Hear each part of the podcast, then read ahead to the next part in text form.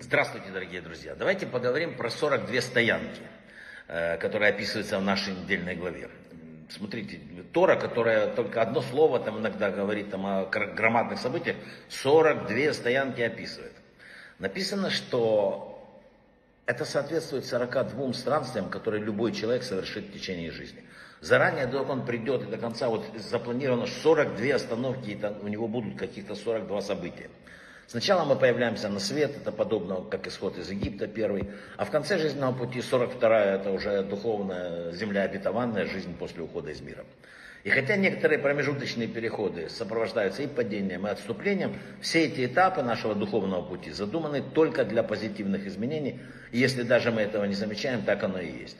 И хотя на вот этих этапах жизненного пути мы должны стремиться сделать правильный выбор, нужно понимать, что даже ошибки и падения, они становятся опытом, способствующим духовному росту.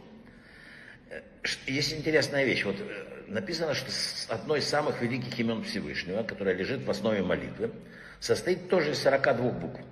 И э, вот столько было перемещений по пустыне, и это связано с, с переходом из одной действительности в другую.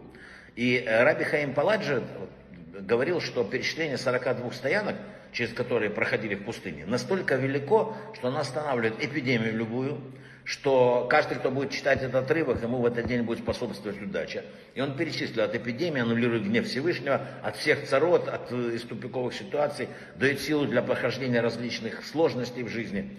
Человек достаивается исправление и так далее. То есть величайшая вещь. Оно соответствует, сейчас подождите, с молитвой попозже.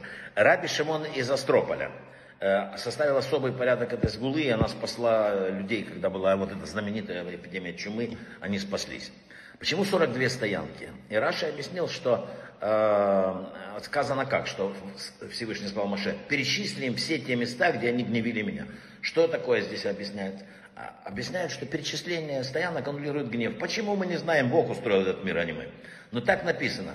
И Раби Цадика Коэн э, говорил, что 42 остановки это параллельно 42 буквенному имени Всевышнему и молитве Анна Бекох. Есть такая молитва, кто все дуры знает ее, небольшая молитва, но, э, знаете, я просто советую, у кого есть время и желание, э, Хайм Молочник написал потрясающую книгу, объясняющую эту молитву такого размера, она переведена на русский язык, на, э, на сайте есть вот, например, там Рабинович Либрали, библиотека, почитайте. Очень интересно, и там поймешь, насколько великие люди, насколько мы еще ничего не понимаем.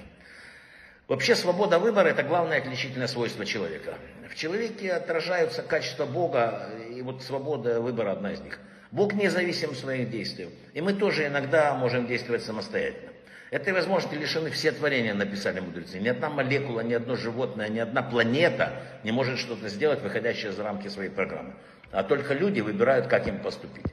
И все зависит от того, как они увидят этот мир, как они поступят, как мы с вами, что, что мы увидим, что мы сделаем в этом мире. А есть маленькая притча. Я ее когда-то рассказывал, но есть смысл тут повторить. Одна женщина, ей приснился сон, что за прилавком магазина она зашла, стоит сам Бог. И она говорит, Боже, это ты? Он говорит, да, это я. А что у тебя можно купить? Бог улыбнулся, говорит, я Бог, у меня можно купить все.